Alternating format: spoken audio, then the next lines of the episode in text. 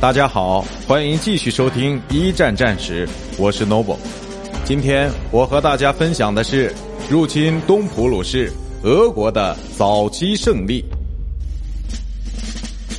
虽然俄军的计划并没有那么周详，但第一集团军的士气却很快得到了鼓舞。在进入东普鲁士不久。俄军于十七日在斯塔鲁普伦挫败了一次德军的突袭，三天后又在贡比涅打退了敌人一次更大的进攻。普利特维茨痛心疾首，在没有得到批准的情况下，命令军队撤至维斯瓦河。这个举动无疑代表着他已经放弃了东普鲁士的大部分地区。不过，普利特维茨的上司很快就撤销了这一命令，并安排保罗·冯·辛登堡将军和埃里克·鲁登道夫将军取代了他的位置。